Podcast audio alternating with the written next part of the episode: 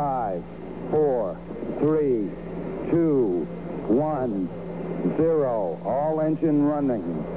Liftoff. We have a liftoff.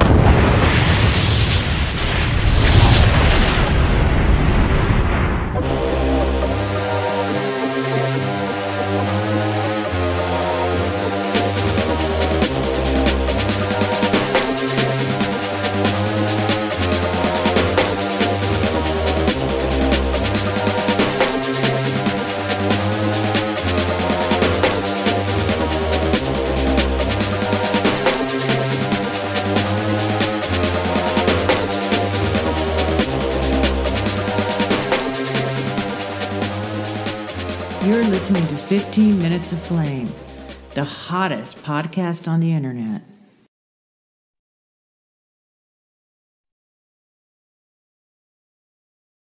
That was the uh, great Nick Kershaw. Um, wouldn't it be nice? What an interesting video. I've always loved that tune, by the way. It is, it is like, like pure pop magic. It's happened around the same time as Thomas Dolby, Howard Jones, right? Like kind of this interesting sort of uh, synth pop, but not, but but with some, you know, it, it's got it's got some a little a little bit of meat to it, right? It's not just completely fluffy. Like, don't get me wrong, I like uh, Orchestral Maneuvers in the Dark. They're a little fluffy. I mean, you can say that tune is fluffy, but it's got some like fucking just massive hooks in it. And the the video is really interesting because Nick Kershaw is, he's a Pisces, right? And he's doing this kind of Piscean thing, which is like merging with his environment. You, because he, it's like, it's like kind of a weird man who fell to earth sort of motif. And at the beginning of the video, he has this rock, and if you paid attention, he drops the rock, and it's the rock that grounds him to being in this reality, right? And he starts to sort of begin to phase out. And the song is um I mean the song is a, a to me, when you listen to the lyrics, it's it's about a relationship, right? Like, he's trying to figure out what it's like to be in somebody else's skin, and and for that person to be in his skin, and you know, it's it's it's a theme that that has been, you know, dredged over pretty well in uh, pop music, but but he goes about it in an interesting way, right? And so part of the story is being told in sort of the green screen projection of his of his suit, which is really what that, I think what that is. Um, and you can see at times the the drama, the relationship that he's talking about. And the theme is alienation, right? Like, he's alienated from his lover. He's alienated from um, two people being able to kind of feel the same thing together, right?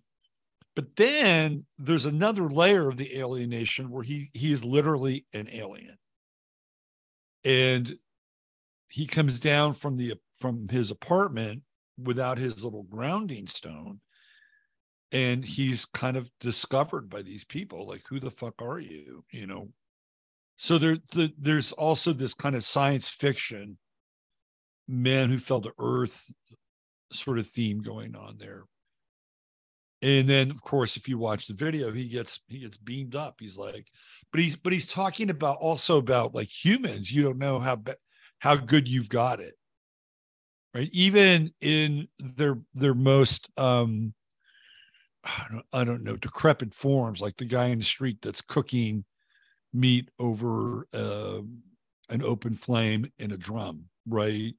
And the people that surround him there at the end, who are really kind of the working class rabble of England. And he's saying, you don't understand how good you have it. Like, you should be in my shoes. Like, I'm living here and I'm with you people. And it's not easy, right? I think that's the other subtext of the the song. So it happens on a couple different levels. But if you didn't see the video, you would think that it was just about a relationship. But the video adds a whole other layer to it. Anyway, there you go. Little Nick Kershaw. Um, let's check in with everybody. Let's see how you're doing. Some interesting stuff to talk about today. At least I think it's interesting. I hope you think it's interesting as well. All right, who do we have? We got D J M C. What's going on, Brother Mike? Beth Berry, Double B in the house. Leela, L M M. I love saying that. L M M. She's here. Good morning to see you. Uh, good to see you this morning. Let's see. Thor at the door. There's my man, Steve. Brother Steve. T J, Tomas. What's going on?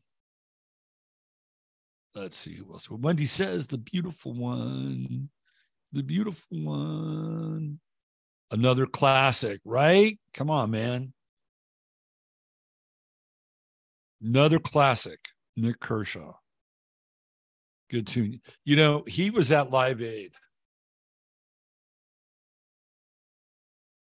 He said it was the most terrifying experience of his life. Yeah, that was his peak. He actually started to kind of go down the other side of the mountain. Uh, let's see. Sony's here, the classy one. Kelly B in the house. What's going on, Kelly? Good to see you. Uh, let's see. Past lives matter. Yes, they do. One A I. Lyrical brilliance. I think it's a great song. I mean, the structure of the tune is like, like maybe Howard Jones gets a little close to it during that time, but it's just really unique song. Um, let's see. Made it for the song on Rumble right now. Thanks for the Tonight Show with Robert Phoenix. Yes. Hola, hola, hola, hola, hola back. Jell-O is good for you. Jell-O might uh, make some homemade mm, Jell-O with cherry juice later. I kind of miss Jell-O. I haven't had Jell-O in a long time, but back in the day, I liked a little Jell-O. I liked a little Jell-O with some whipped cream on top. What kind of flavors did they have? They had, didn't they have strawberry Jell-O, cherry?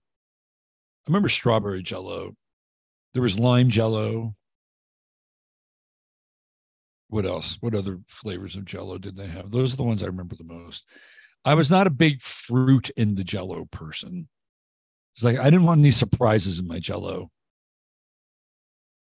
Jell-O is basically aspic, right? Like aspic was kind of a big deal, but th- that's how they actually kept food relatively fresh for a while. They put it in aspic, and then they would uh, eat the uh, the food that was being preserved in the aspic.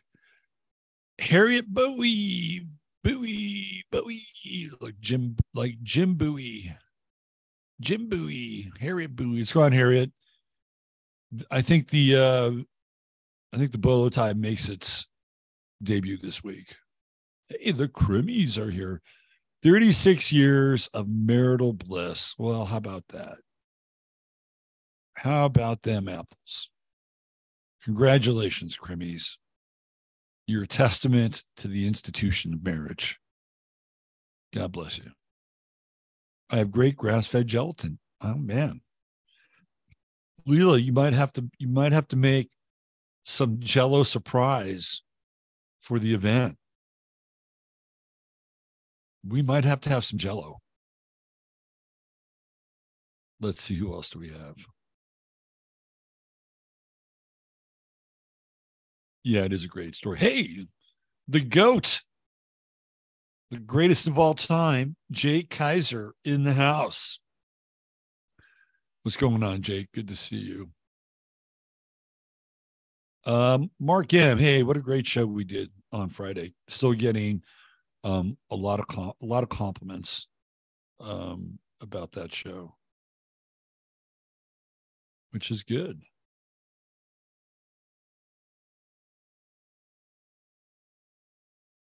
Let's see who else. We get. Mark did a great job. Fantastic job. Um, and seeing how Wouldn't It Be Nice changed over the decades. Yeah, I guess, but I like it sort of frozen in Jell-O, preserved in the Jell-O of our memory. That is a tune, right?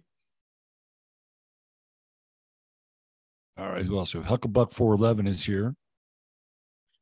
What's going on, Hucklebuck? I, maybe I should play like a like an anniversary song. Crimmies. Let's see. How long have they been together? thirty-six years. Is that right? thirty-six years. Okay. All right. I got a little surprise for the Crimmies. Little surprise for today. What is today? Today is uh, the eighteenth. Okay. So my math generally sucks. But um, we're going to do something here today. For the old Crimmies, let's see what we got. Um, uh, uh, uh, let me find it. Let me find it. Let me find it. Here it is. All right. So let's see. Do this. Do this. Minus thirty-six. So the Crimmies got married in nineteen eighty-seven. July eighteenth, nineteen eighty-seven.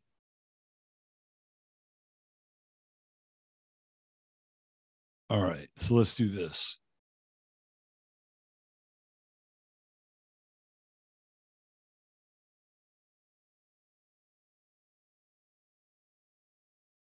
All right.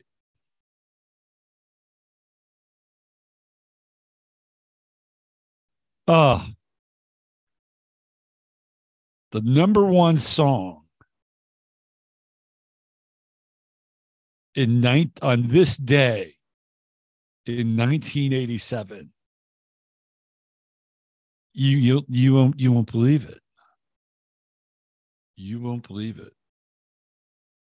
The Crimmies are the exact opposite of this song. This was this this was the number one song. Wow. Wow. What a song. That so that is a fitting song for a day to get married on. Right? Because you're no longer alone. Like I was alone until I met you. I thought I could just get by all alone.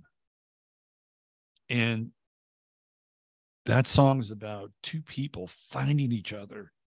It's like, how do I get you alone? Right? There you go. That goes out to our friends, the Crimmies. And that was the number one song on this day, the day they got married, way back in nineteen eighty-seven. I hope I got the year right. If not, you still have the song. It's still yours. No problemo. All right, let's get back to the business at hand here. Uh, let's see. Who else do we have? Da, da, da, da, da. Da, da, da. Where are we? We got to get into uh great show with uh, Robert Dark Knight. Yes, yes, yes, yes. Claire's here. What's going on, Claire? Fantastic graphics with the T V set. Awesome idea. It really is a late show. It's a late show early for sure. Illuminati confirmed I watching Robert chat today. You know, sometimes you got to make friends with your greatest enemies. Aren't we all one? Isn't that really the the major paradox and conundrum that we're all one? Um, let's see. D. Tifford, Darlene, she's here. Finca Feliz, also known as Lynn, from Panama, she's here. Uh, let's see. It was my birthday yesterday. This crab is crabby. Okay, past lives matter. I'll, I'll play a birthday tune for you tomorrow. I can't play too many songs in a day, or else we're M T V. Uh, let's see. Who else? Who else? Mm-mm, mm-mm, mm-mm, mm-mm. Hey, Fran's here. What's going on, Fran? Fantastic. We have a dangerous air warning today. Far from the fires. Ah, man, it's death from the skies. Right? I always liked that song because I can relate. I've never felt like I fit in this world. Yeah. That song is such a cool song. I'm talking about the Nick Kershaw. The Heart song is very dramatic. That is a great song to have to be number one on the day that you were married. Uh, let's see. What else do we have here? Yes, with whipped cream. The, we're on the Jell-O talk. Did not like vegetables in Jell-O. Never had the vegetables. I was not a big fruit fan in the Jell-O. I didn't want to. I didn't want any surprises, right? I just wanted that Jell-O. No surprises. Strawberry with sliced banana. You know, I might try that. Tart cherry juice Jell-O, no fruit in it. I, Leila, we got a. I think we got a. We got a winner. We got a winner there. Uh, is Jell-O what we call jam in the U K? Uh, no, it is. What would you What would you call it in the U K? There's a name for it in the U K, but it's not Jell-O. Gelatin. You would know it as gelatin, I think, in the U K. Um, it is a gelatin dessert. There we go. Doesn't sound appealing. It has a unique appeal. There's something about Jell-O that is like, like, I think you had to be in like the sixties and the seventies to appreciate Jell-O. Maybe it's just a nostalgic thing. Um, let's see. I could do that. Let's do it. Let's have some. The fermented cranberries, fermented cran. Jell-O shooters. I, I I did have a Jell-O shot on New Year's Eve a couple of years ago. Sounds like jelly then. Maybe you guys, that's what you guys, so you guys call jelly jam. We actually have a thing here called jelly, which is like jam, but not as good. Just no to Jell-O. The Bolo debut is happening this week. Yeah, that was a good forecast. No, it was a great forecast. Uh, Mark and I, I, I pleasure having Mark on the show. Hucklebuck is here. What's going on, Huck? Moira. Moira. Moira. Moira. N Y C. Good to see you. Uh, thank you, Robert. Hey, it's my pleasure. Two in the afternoon. Alone by Heart was still on the charts at number one at two in the afternoon. Uh, let's see. Another jam, right? eighties tunes are the best. Man, the Wilsons are fucking great. Like, they are great. They can play anything, guitar, keyboards, bass, but they can play little drums. When they were in their prime, they looked awesome, like beautiful, right? Very talented sister duo there. This Must Be the Place by taught by the Talking Heads. Um, that's a cute song. For sheer dramatic effect, though, you got to go with Alone by Heart.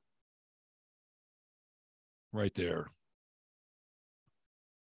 Let's see. Well, what else we have? We'd rather hear the Crimmy song. No, it's too late now. It's too late now. Let's see. Cremo, Serious Pipes. Yes. Absolutely. They can sing for sure. Tamra's here. Hello, Tamra. Good to see you. I saw Nancy Wilson concert last month. She is still a phenomenal musician. Seattle Girls. Good to hear that. Just play videos today. I am going to play another video. It, it won't be a music video, though. Um, it'll be a different kind of video. Uh, let's see. Anybody else? Anybody else? Anybody else? Anybody else? I think we're up to speed and ready to go. All present and accounted for. Yes, you missed the aspic conversation. We definitely uh, got into aspic. Lark's tongue and aspic. User thirteen loves early Heart. I'm in agreement with you. Okay, let's uh, let's get into today's show. All right, so I ran across this um, newscast yesterday from nineteen seventy-nine, August twenty-third. nineteen seventy-nine, so it's like the what the first day of Virgo, right? And um the Crimmies will probably appreciate this. The broad this is from New York. Um, the broadcaster is a uh, Roger Grimsby, and we're going to go through this a little bit because there are some things in here that are like. Have things really changed? Have they really changed? Because there are some events in this newscast. Some of them are uh, funny. Um, some of them are unusual. Uh, some of them seem somewhat timely in some ways. And so I, I, I asked the question, right? Have things really changed? Or are we in just a more extreme version of a reality that we once occupied? And there's also something quite interesting in here. If you are a Curb Your Enthusiasm fan, uh, I'm going to give you a big Curb Your Enthusiasm reveal here. So let's get into this a little bit. Um, this is a, a, a newscast from nineteen seventy-nine. And Roger Grimsby is the uh, is the anchor. So I'm going to kind of fly through here a little bit. It starts off with uh, some commercials, and now we're into the news.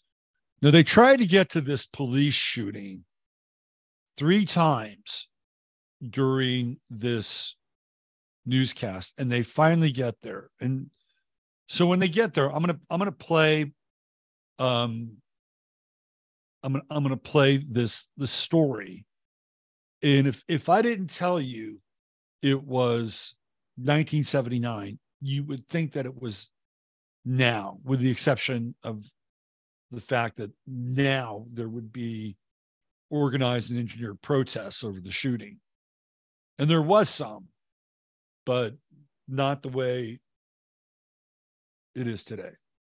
All right, so let's get into this. There's a, there's a, there's some weird, high, strange stuff in here too. Some of it will put a smile on your face in a funny way. All right, I'm going to put the headphones on because I want to listen. So here we go. We're traveling through time now, and we're going back to nineteen seventy-nine, and we're trying to understand how much has changed, and or how much were we just not paying attention. Because there's some symbolism in here that you'll find fascinating. And it's like something today we would just pounce on, like it was just raw meat. And back then, it was a detail that just went straight over our heads. All right, so join me. Here we go. Roger Grimsby and the uh, New York Evening News. Let's do it. Tracy Egan reports. Oh, hold on. Let's go back. Let's go back. Casting direct from the Eyewitness Newsroom. Good evening, I'm Roger Grimsby. Here now the news. A twenty-six-year-old former mental patient has been killed by police. The man was armed with a pair of scissors. Raising the question, why did five officers fire a total of twenty-four shots to bring him down? Tracy Egan reports. Okay, this is one of the misfires of the story. There's another one. Line and a wash of dried blood marked the spot where Luis Baez was shot and killed minutes after his mother summoned police. Rose Padilla told police her emotionally troubled son was cutting up her kitchen floor. Uh, we have to apologize for the state of that film. Uh, we'll return. Okay, so flash forward. What do we have? About three months ago, we had a scene on a New York subway where a guy was like losing his shit, right? Kind of going bonkers. And then you had the the the passenger on the on the subway train disable him, put him in a chokehold, and the guy eventually died. Right. But he was going bonkers. And so this happens all the time. And it happened in nineteen seventy-nine. We'll, and we'll get to the story, and I'll, I'll show you what this is about. Let's keep going a bit here. Return with that story later on in the program. Ernie? And tonight, the spell has been broken. The bank bandits have been taking the day off for the first time in two months. Now, apparently, there was a bunch of bank robberies in New York at this time. So this is a big part of the first part of the news. And, and, and so what, the idea here is that, is your money safe? Right? Is your money safe? Now, today, yeah, sure, they rob banks, but now the bank robbery is all digital. So the idea, it's the same, but it's different, right? Back then, it was physical robbery and being in a bank, right?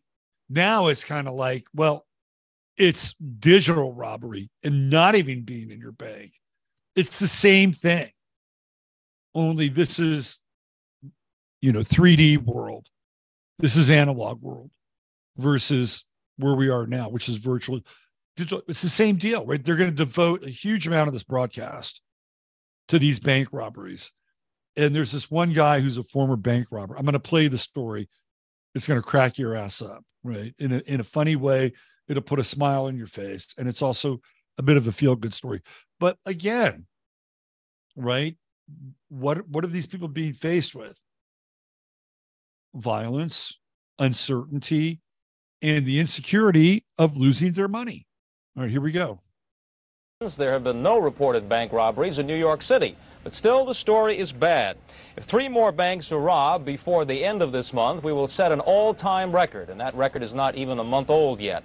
And as numbers of holdups continue to grow, critics say that the banks are not doing enough to protect themselves. Roger Sharp has been studying those charts. So you know that somebody out there watching this newscast says, I'm going to break that fucking record.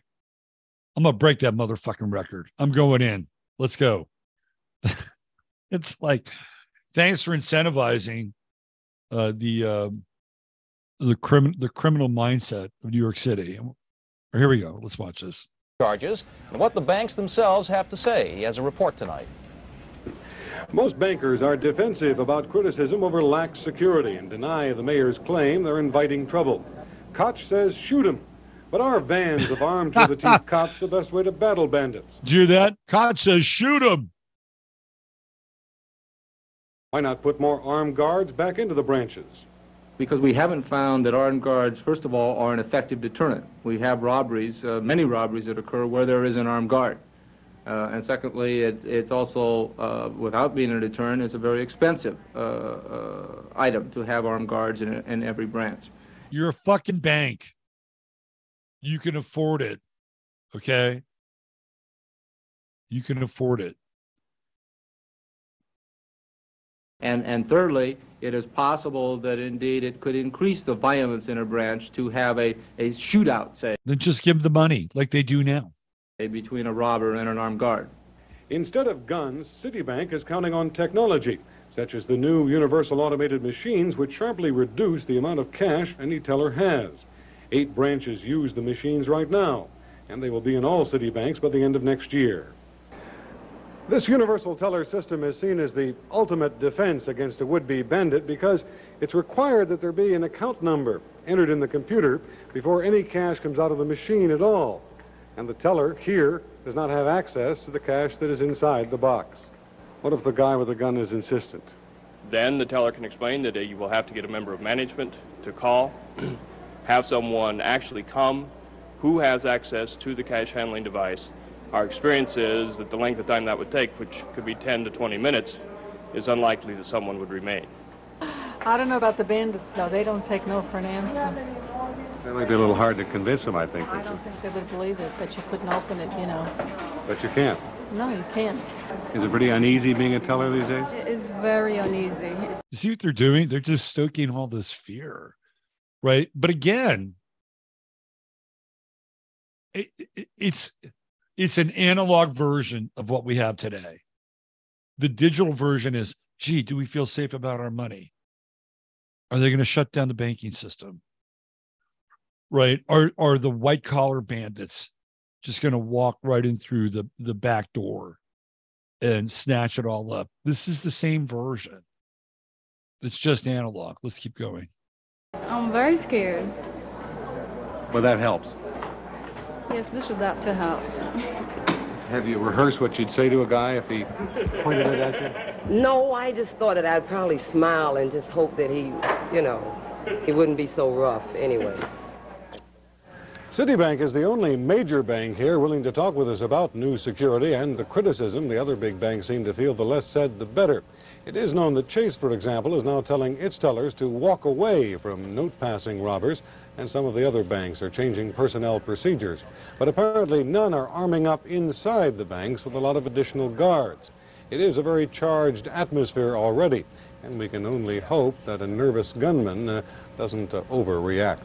Roger? One of the problems police face, experts say there's a new breed of bank robbers, and it's a large breed. Psychologists saying the average robber is no longer an experienced professional whose jobs are well planned. Rather, they profile today's robber as a man in his twenties, unemployed, and acting on impulse. New York police are being trained to deal. Does that, does that sound like anything has fucking changed? Right? Like, oh, th- this is the new breed. Like, the new breed is still here. Like, there is nothing new under the sun. I guess the old safe crackers, the old wizened veterans of the bank robbing world have given way to this new breed of psychopathic um, thieves. All right, let's keep going. Deal with that criminal, Milton Lewis. Even before the current rash of bank robberies started, the police department began a course on how to catch such culprits while they're actually committing such crimes. The classes began in April and are given twice a day, except for July and August. Okay, this is kind of boring.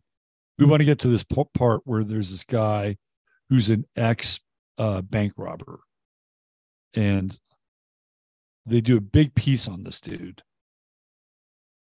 And it's really, it's kind of funny and interesting. Let's let's do this.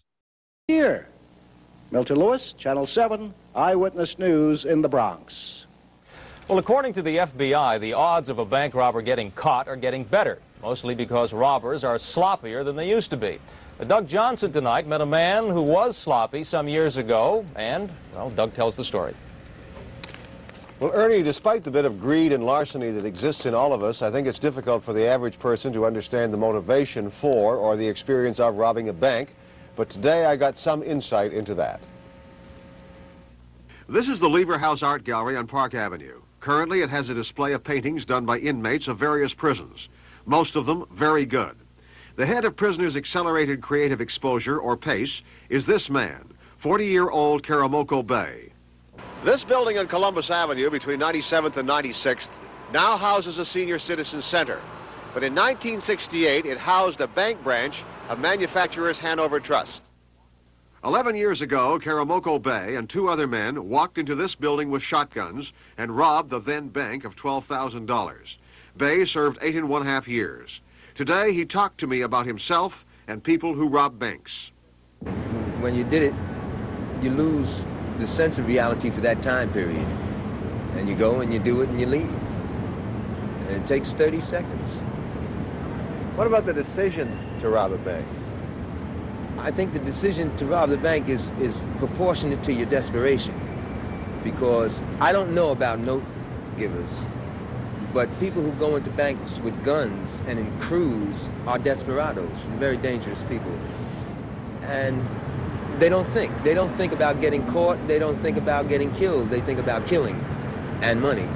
Though Baye and his colleagues stole twelve thousand dollars, they didn't get to keep a dime. The cops got it all back. Watch, listen to this. This is funny as hell. Okay, here we go. One of the co-defendants threw it in the garbage can. See, it was a real fiasco. It sounded like the gang who couldn't shoot straight. Uh, the keys were left in the bank. The police were outside the bank while we were sitting in the getaway car and couldn't drive away with it. So it was really preposterous. You left the keys to the getaway car in yeah. the bank? The guy who had the keys was on an acid trip. See? So it was all kind of crazy. I tell you, you lose your sense of reality. Karamoko Baye says... So, the dude, I'm sorry, the dude who is the driver is uh, he's tripping on acid, robbing a bank, and he leaves the keys of the car in the bank, and they're sitting outside the bank waiting for this motherfucker, and he comes out, he's got no keys. Uh, I'm sorry. It's hilarious. It's hilarious. He says, I'm telling you, you lose your sense of reality. No shit. Right. But look at, man, this is at the beginning of this newscast. They are just promoting fear, right? Like this is, this is not changed. This is not changed. These guys are fucking fear peddlers. And again, you know, the, the the the modern equivalent now is our digital cash. This this was our analog cash. Anyway, that was that was kind of funny. I needed to play that. That's a good laugh. It is hard for him to identify with the person he was when he robbed that bank eleven years ago. He is a much changed man, but he still has a connection to the building. He would like to take it over, that building where the bank once stood, and make it into an art gallery. And by the way, the prison art is terrific. Roger. Go get yourself some charges prison. Were dropped today against Father Bernard Pagano. Now, this is fucking weird. I, th- this is really weird. Catholic priest Father Pagano. Check now. Watch this. You think, okay, it's going to be about sex, like, like, well, again, has anything really changed? It's a little bit of a weird twist. Pagano. He had been accused of being the gentleman bandit in the Wilmington, Delaware area. The prosecution had summed up in his trial when suddenly the charges were dropped. The gentleman bandit in Wilmington, Delaware. And then all of a sudden the charges are, what the fuck is this about? Another man had confessed to the robberies. The state of Delaware has apologized for his arrest and trial. Explain, and this may sound really crazy to you, but if I had to do it all over again, for the expression of love that I've had from people, I'd do it. We reported at the top of the program the killing of a man by five police officers. The man shot twenty-four times. We had trouble with the film report. It's now apparently ready. Here it is. Tracy Egan reports. Keep in mind, two plus four is six. Remember that number. And on the second try... A chalk outline. Well... Somebody's right, somebody's wrong. We'll probably never find out who, Ernie. Yeah, Roger, still coming up tonight, the hospital story. New York wants to close some hospitals. Washington says that that's a mistake. Right now, angry people are in the streets, and we'll have a live report coming up. Also coming up tonight, the story of Roxy, the wheelchair dog. It's the only way he can walk. The report and more as Eyewitness News continues from the... Very, very early uh, wheelchair prosthetic for a dog. Okay, so let's move ahead. They've got this hospital strike, and of course, there's protests. All right, now, now this is this is interesting. This is a thing that's related to shopping, and you can tell that this is like an experimental version of Costco, which at one point in time was called the Price Club. So so check this out. This is interesting. Like somebody's onto something here. and it actually becomes a viable retail model with some tweaks. Here we go. Today, another way to save money at the supermarket could be called no-frills shopping. Bob Miller is here with his report. Roger, if a supermarket made it policy not to redeem manufacturers' coupons, not to cash checks, and not to even give you bags for what you bought unless you paid extra, you'd figure that the people would stay away in droves. But that's not the case here at the opening of the Plus discount store. Plus is A and P's attempt to put new life in a drooping corporate structure.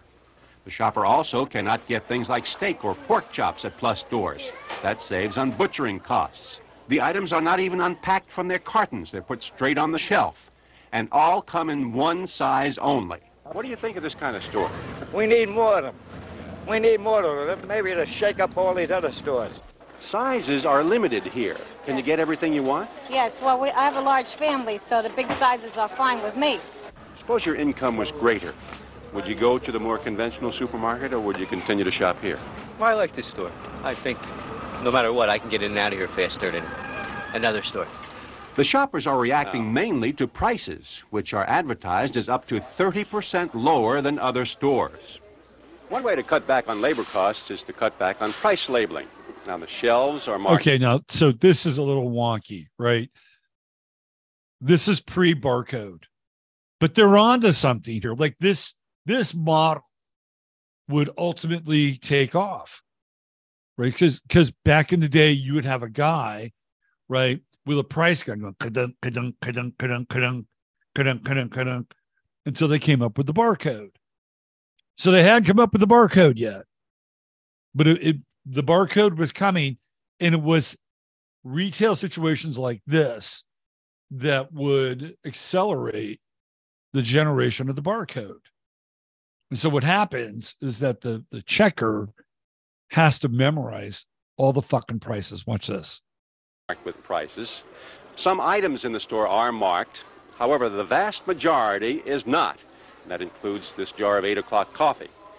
That system requires a specially trained checkout clerk. Have you memorized five hundred fifty items here? Yes, I have. Well, how, did you, how did you do that? Just keep reading them over and just reading them and writing them down. Have people ask you the questions. Lisa, the are you sure you didn't make a mistake once or twice? Pretty sure. We studied and we memorized with carts going through the um, siege, and we rang up. And I think it was mostly the uh, trainers that really helped us a lot. What's your social security number? Not allowed to give that out. I don't think you know it. I know You it. didn't memorize it. I memorize it. Now, more of these stores are on the way. You know what's kind of interesting about that, that story is that if you think about it, like, humans are actually capable of some interesting shit. Like, that seems minor. But today, you try to get people to memorize five hundred different items and the prices related to them. I, I don't think it's happening. I just don't think it's happening. Like, like, I don't even remember phone numbers anymore. And I used to have phone numbers just burned into my head. Like, I would just remember people's phone numbers just like that, right? And now we just go into our phone and there's their name. Um, so parts of our brains have atrophied. But if you look at that store, that is a precursor, total precursor to uh, basically Price Club, Costco. It's all happening right there. So again, like, have things changed that much? Well, with that story, it's a precursor to a change that becomes integrated into our life. So we have some interesting themes going on here. All right, let's keep going. If their success continues, it seems likely that other food chains will come up with something similar. Ernie? Still coming up tonight, the president visits Mark Twain's house, and Richard Nixon is still looking for a home. We'll have those stories and more coming up when Eyewitness News continues. All right, so we're going to move ahead a little bit. Skip the commercials. This is a whole thing on uh, buses, buses safety, taxis. It's a whole segment dedicated to local transit. Um, and that has changed because these taxis have been uh, completely displaced by by Uber and Lyft. So let's go through some more of the commercials. All right. So this is this is about this is interesting. This is about the U N and uh, Palestinian rights and Andrew Young, who was the ambassador to the U N at that time. So let's let's check this out. American protests. The U N Security Council is now in the process of debating an Arab-sponsored resolution on Palestinian rights. The debate opened late this afternoon. It's now in progress in the U N Security Council. This despite the efforts of the outgoing ambassador Andrew Young to prevent it. Young has said that on instructions from Washington, he will veto the resolution if it comes to that. The resolution calls for Palestinian rights to self-determination, national independence, and sovereignty. The veto presumably would anger the P L O as well as Arab oil suppliers to the U S, particularly the Saudis. All right. Why would it anger? Oh, so Andrew Young's decision. Well, of course. Of course it would. Of course it would. Andrew Young would eventually become the mayor of Atlanta, and uh, his end game would not be very good. The male star of the Bolshoi Ballet has asked for asylum in the U S. Alexander Gudinov is... Gudinov. He got it. He got it. He got he got his asylum. Let's keep going. He's here with the company in New York, but his... He ditched it. All right, so this is this is interesting. Now, writer, I think that um, this is a review of the a movie called "The Seduction of Joe Tynan," and it's with uh, Alan Alda and Meryl Streep. Now, there are two things interesting about this review. Number one, the guy who's reviewing this basically says that oh, we're dealing with corrupt politicians. Right. So in nineteen seventy-nine, there is already a high degree of awareness with political corruption in this country, like not some banana fucking republic.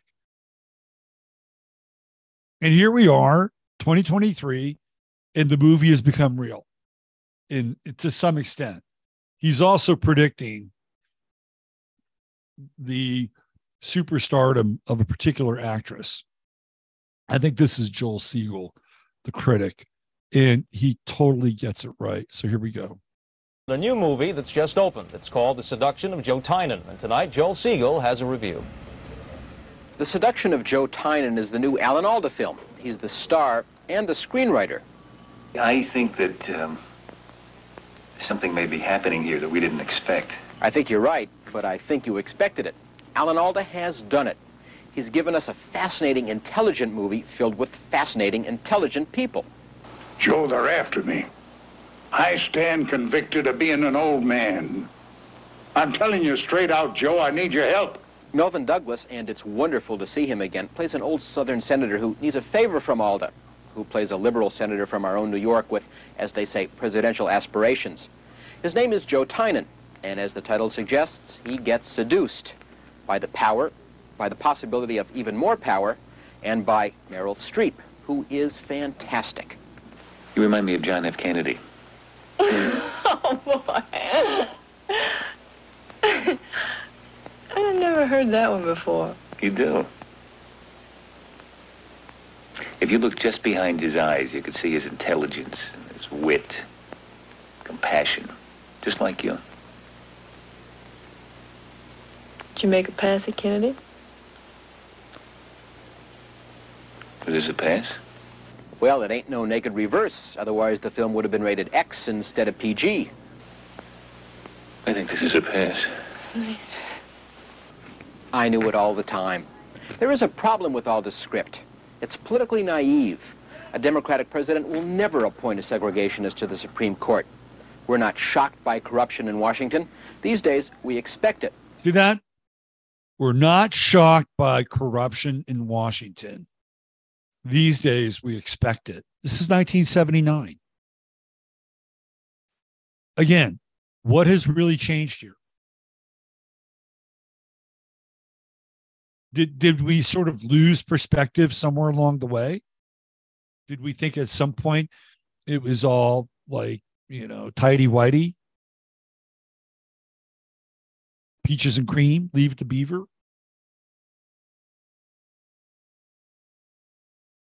You go back and look, not a lot has really changed. The supermarket story is kind of interesting, isn't it? All right, here we go. Let's keep going. But away from the Capitol, as a film dealing with real people trying to come to grips with fame and power, Alan Alda has given us a gem. I'm Joel Siegel, Channel seven, Eyewitness News. What are you smiling at? You. You're going to be a huge star. And is my Aunt Ida ever going to be sorry she had her nose done? Well, the Isley Brothers... Okay, have... okay, so this is one of these events or news story where we're not paying attention. Okay, this is going to be about the Isley Brothers, and um, they got some tax problems. Now, remember, twenty-four shots were fired earlier. Two plus four is what? Six, right? You get, and we're going to get to twenty-four again. And listen to the Isley Brothers story. Here we go. Let me back up a little bit. Eyewitness News. What are you smiling at? You. You're going to be a huge star. And is my Aunt Ida ever going to be sorry she had her nose done? Well, the Isley Brothers have tax problems. The Soul Group now charged with non-payment of six hundred sixty thousand dollars in personal income taxes. six hundred sixty thousand dollars. Again, if if you're kind of, you know, Illuminati symbol hunting, there's your number right there. Not six hundred thousand dollars, not seven hundred thousand dollars, but six hundred sixty thousand dollars. Throw in the uh, twenty-four shots. Two plus four is six. And here you go. You got a little six six six symbolism here. But like, this is fucking weird, right? Like the number. And again, back in the day, we would have just like glanced right over sixty-six thousand or six hundred sixty thousand, right? We would just have glanced right over it. But now all of a sudden, that number gets our attention. It's like, oh, interesting. So I ask you again, has anything really changed? Or, or were we just not paying attention most of the time? All right, let's keep going. The I R S has seized a number of their properties as a result. A Washington physician has been fined five hundred dollars for beating a Canada goose to death with his putter at a Maryland country club about three months ago. The doctor claimed that he killed the bird out of mercy after wounding it with a bad shot off the course. Some reports said that the goose's honking was disturbing the doctor's putting. The judge didn't buy either story, fined him five hundred bucks. Okay. Are you guys Curb Your Enthusiasm fans? I wonder where Larry David got this storyline.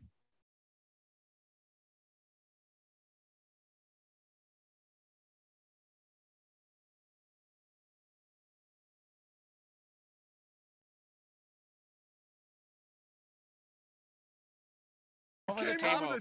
Right by the pond. You're right by the pond. Enjoy the swans.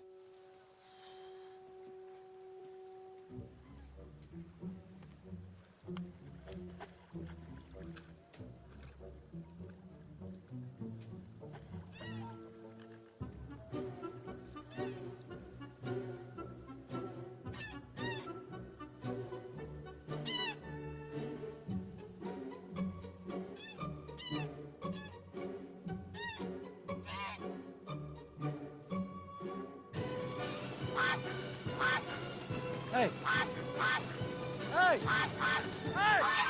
Hey! Hey! Hey!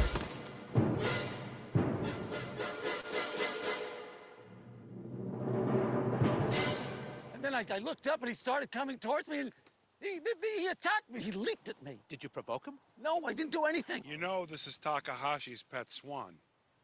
This is his, the love of his life. You think I wanted to kill it? I don't want to kill a swan. Well, we're going to have to call Animal Control or the Wildlife Society what? or no, something no, no, like no, that. Are you out of your mind? No, no, it could be something hey, in the food no, or in the water they're no, attacking. Nobody's calling no, anybody. You no. got that? Nobody's calling anybody. We'll get kicked out of the club. Okay. No, well, I got to tell my wife. Hey, no wives, nobody. Come on, I tell my wife everything. It was something that we agreed to what in our marriage vows. You tell your wife Andy, everything. Uh, she won't tell anybody, but I gotta tell her. I Are have to tell her. Are you crazy? What? You don't tell your wife anything. My wife thinks I'm at the office. The only time I tell her I'm playing golf is when I'm with another woman, okay? Right. You gotta cover your tracks. We're a foursome here. We're all in this together. No wives. All right. Fine. We gotta bury this thing now. Yeah. Let's bury it. Okay. Again. Right? Has anything really changed? I, I, I mean, so clearly there's a story on there about a doctor who is fined five hundred dollars for killing, what, a, a goose or a swan at a golf course. I guarantee you Larry David was paying attention. I guarantee you he was paying attention. And at some point in time, he was going to use that story. And he used it in one of his many kind of um, golf scenes on Curb Your Enthusiasm. All right. I think that's really about it for like the new stuff. I mean, you don't want to hear about the dog. And uh, let's see what else we have here. Here, let's see what else.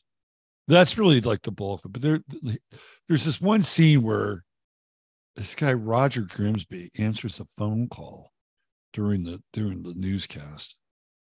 Let's do this. Ian Moore was a dedicated wheelchair athlete training for the National Paraplegic Championships. Moore had won the preliminary discus competition and was qualified to compete in the nationals in table tennis and field sports. No more. His picture was in the paper, and he was recognized by the people on his route. He's a postman. So that's a guy who basically was faking being disabled. That's kind of fucking funny, right? He's like, he's like in all these wheelchair events. He's actually a postman. I'm sorry, that's some funny shit. Like, why would somebody want to do that? You know, why would they want to, why would they want to do that? This guy's laughing his ass off. By the way, the perm was really big back in the day, right? The old perm. All right, let's keep going. Some angry people tonight are protesting the possible closing of some New York City hospitals. So we got protests. They're they're they're a constant. Like protests are a constant. That's, that happens. It's a Mayor Koch. So shut down some hospitals, losing money. All right, this is the uh, they finally get to the. Uh, to the report where the guy gets killed. We'll, we'll watch that here. Of course, the decision of course the decision to actually close Sydenham and Metropolitan and the other two municipal hospitals that are G-G. proposed won't come until after September first. That's when the State Health Department will issue its report about the closings. Live from Harlem, Chi-Chi Williams, Channel seven Eyewitness News. A Brooklyn man dead, shot twenty-four times by five police officers. They say self-defense. Others say no. Tracy Egan has a report, and here it is. A chalk outline and a wash of dried blood marked the spot where Luis Baez was shot and killed minutes after his mother summoned police. Rose Padilla told police her emotionally troubled son was cutting up her kitchen floor. And when they arrived, Luis Baez lunged at them. Then he climbed out the living room window onto the fire escape. More police waited below. Henry Lopez watched. He was about this high, and they were trying to talk him down from here. And look, he's even demonstrating.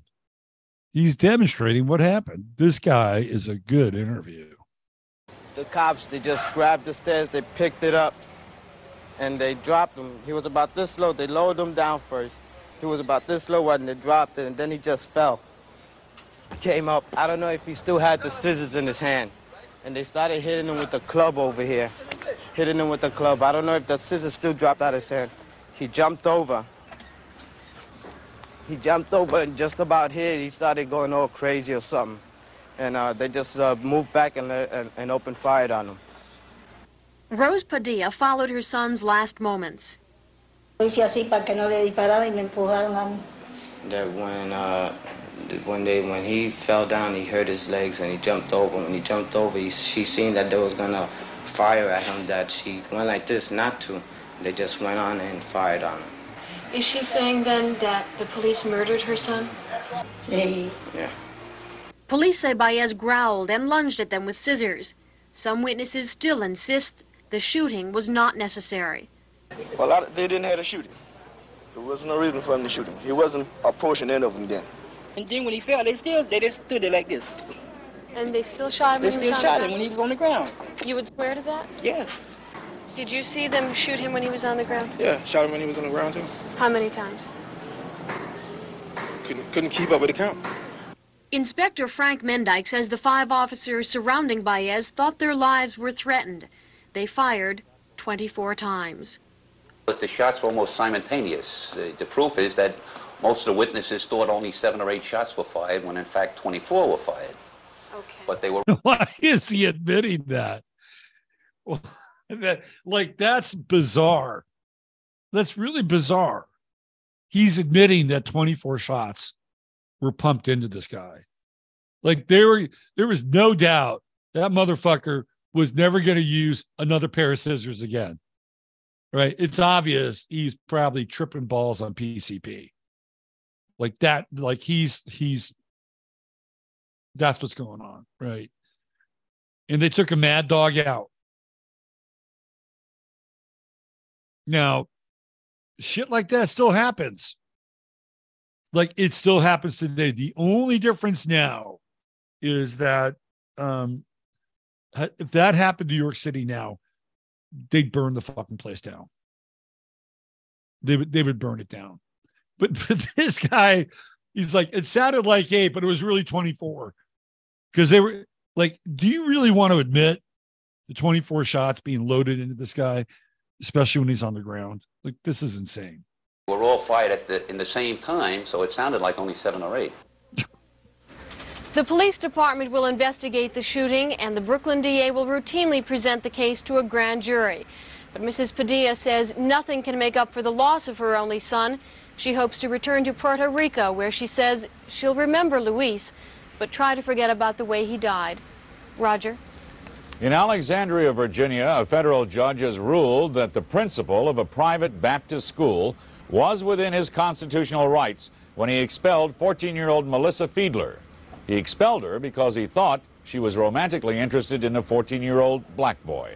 Ernie? When we return, Lou Boda will have the sport. Now, that has changed. That has changed, which is interesting. All right. So we got some sports here, blah, blah, blah. We've got some weather, right? And um, that's pretty much the, the size of it. So I really wanted to, I really wanted to play this because I wanted to just share with you, in a lot of ways, nothing has really changed. Like, like the same things that are happening in nineteen seventy-nine are still happening now. The, the mechanisms, or the, the, I guess you would say the theater for some of it has changed. Like, the bank story is there to get people to feel really uneasy about their money and about their safety. Like, that is a physical story. Now flip it. It's digital. It's, you're dealing with the same basic fundamental premise, which is fear. And it's gone from like being on the streets to being somewhere in cyberspace. Okay, there's that, right? You had the crazy motherfucker who gets plowed down by police. Same thing happens, right? But now the response, the social response is very, very different. So they really can't do that anymore, but, but it still happens. You'll still read about and hear about these events. Joel Siegel saying, we're well aware of corruption in Washington, D C Like, it's commonplace. And now we're acting like it's like, oh my God, you know, this thing is really corrupt. No, it's been like that for a long time. And they're telling you, right? They're absolutely telling you. So how much has really changed? Maybe they've turned the volume up a little bit. And even the Isley Brothers story, like really six hundred sixty thousand dollars, you know, ni- nice little Illuminati n- number hypnosis, right? Still there. We just weren't paying attention. Just weren't paying attention. Some of it's kind of funny though, too. I swear to God, the guy, the guy tripping on acid during the robbery and leaving the keys in the car. That's fucking classic. All right. I just thought it'd be kind of fun and lighthearted and yet somewhat instructive to understand that some stuff is still around. The song remains the same in many regards. All right, um, we'll be back tomorrow, and I'm gonna I'm gonna jump into the Tucker stuff from over the weekend. When, and I know everybody has already gotten into it and sliced and diced and filleted the whole thing, but um, there's some things I do want to I want to talk about, um, particularly Mike Pence, and uh, just what an absolute train wreck Mike Pence is. And what happened during that. But I also think that there's a reason why Mike Pence is there. And I I wouldn't write him off so quickly. Uh, and it has, it has a lot more to do with his political affiliations and deals he's made than anything that resembles a quote-unquote worthwhile candidate. So we'll break some of that down tomorrow. I got to go. I got a client. It's one of those things. Thanks for being here. Use your head in order to discern what's real, your heart to step on what's possible. Don't forget our good friends at True Hemp Science. fifteen M I N S on checkout, fifteen minutes gets you free goodies if you spend one hundred dollars or more. Thanks for being here. And once again, congratulations, Crimmies, for all those years of wonderful partnership. Bye for now.